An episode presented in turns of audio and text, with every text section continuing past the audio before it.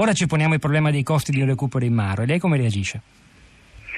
Ma dunque, anzitutto lei ha ricordato che sia pure casualmente mi trovo in Grecia e quindi il pensiero corre con maggiore immediatezza alle origini della tradizione culturale dell'Occidente, cioè alle radici greche di questa tradizione. E allora bisognerebbe ricordare che ad esempio i greci antichi non amavano affatto il mare, a differenza di quello che di solito si ripete. E la ragione fondamentale della ostilità e della dissidenza dei greci nei confronti del mare era proprio la eventualità di morire in mare e quindi di non poter ricevere quella forma di inumazione che era invece fondamentale per poter parlare di una sepoltura degna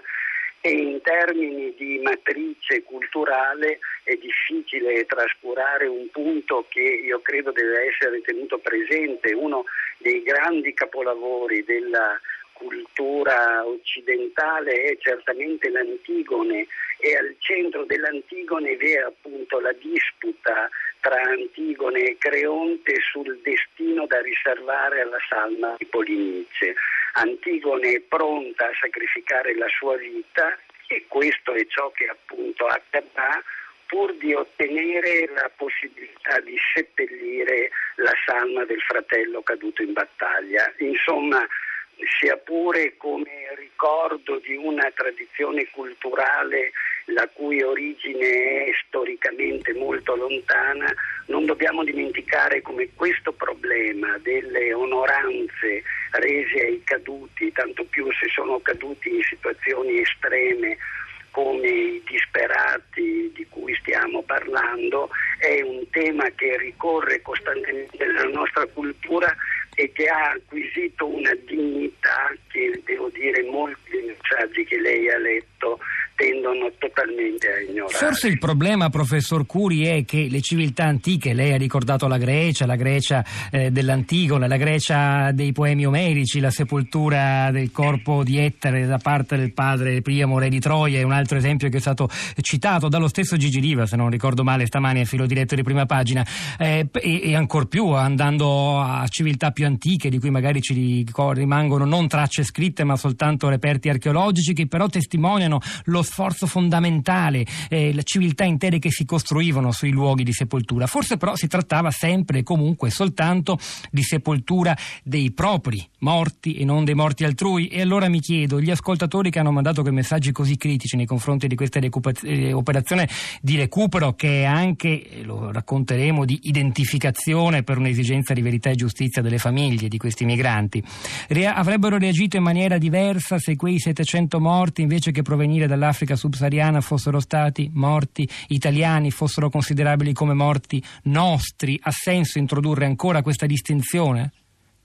No, evidentemente no. È una domanda, anzi, guardi, approfitto per rivolgere. Se qualcuno ci sta ascoltando e ha voglia di dire la sua, anche tra i, gli autori di quei messaggi che ho letto, di messaggi simili, e ha voglia di rispondere anche a questa domanda, avreste scritto le stesse critiche se fosse stata un'operazione di recupero co- di una nave con all'interno i resti di morti italiani? Eh, mandateci i vostri messaggi. 335 5634 296. Curi, prego.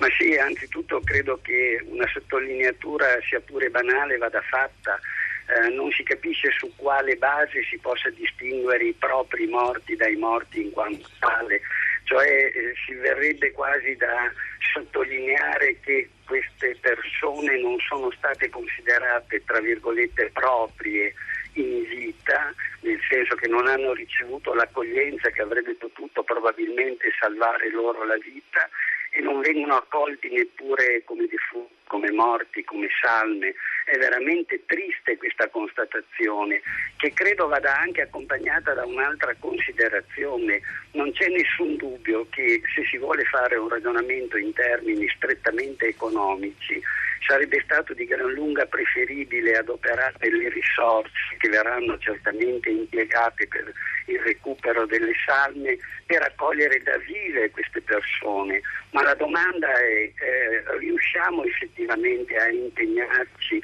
per un'accoglienza che sia all'altezza della civiltà che dovremmo incarnare oppure i ragionamenti di carattere economico nascondono una riluttanza radicale a misurarsi con l'altro, col diverso, con lo straniero